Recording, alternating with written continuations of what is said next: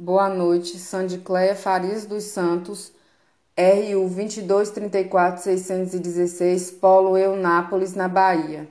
Hoje vamos falar de Edith Mendes da Gama e Abreu, educadora, escritora e feminista natural de Feira de Santana.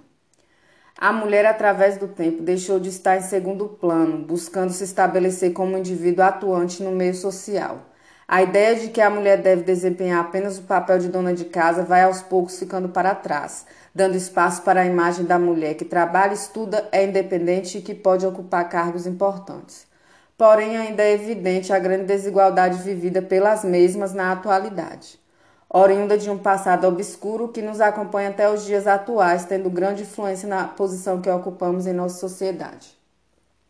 No entanto, essa mesma visão que nos diminui tem nos motivado a lutar pela igualdade social, através de movimentos como o feminismo, onde a intenção consiste em mudar a imagem de, da mulher como ser inferior e promover a igualdade de gênero, seja nas áreas políticas, trabalhistas ou no âmbito familiar.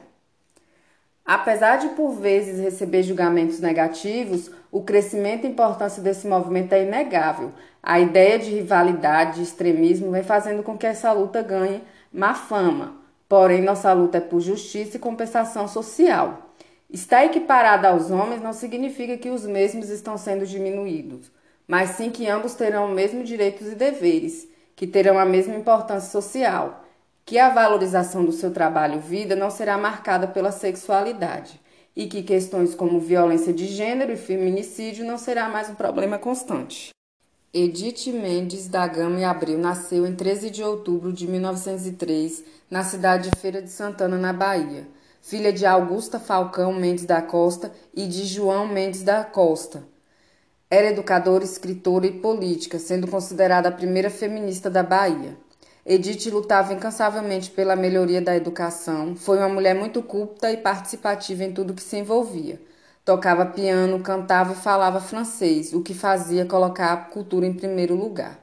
Sua vida política foi marcada por realizar grandes feitos pelas mulheres na Bahia.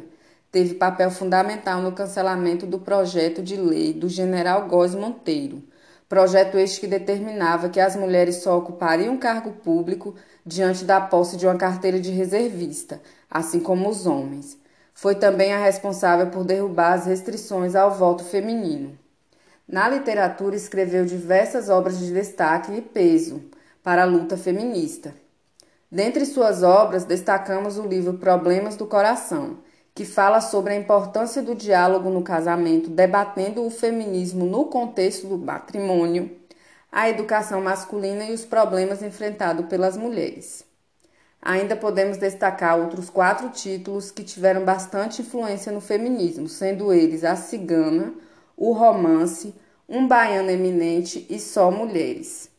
A ideia principal defendida por Edith é que a sociedade é a principal vilã onde suas regras, códigos de conduta e os princípios apontados como machista vinham a diminuir a mulher diante da sociedade. Para ela, só lutando contra esse sistema iríamos de encontro à liberdade da mulher, à igualdade entre os gêneros, à conciliação entre as tarefas do lar e as facilidades em maternidade e trabalho.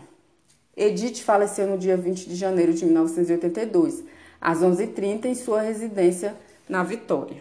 Dentre os lugares importantes para Edith, podemos citar o Colégio Nossa Senhora de Lourdes e a Escola Complementar da professora Stefânia Mena em sua cidade natal, e em Salvador o Educandário dos Perdões, atual Educandário Sagrado Coração de Jesus, instituição onde ela estudou e veio a se formar. Na atualidade, sua biografia pode ser encontrada em alguns centros culturais baianos e em sites de cunho oficial.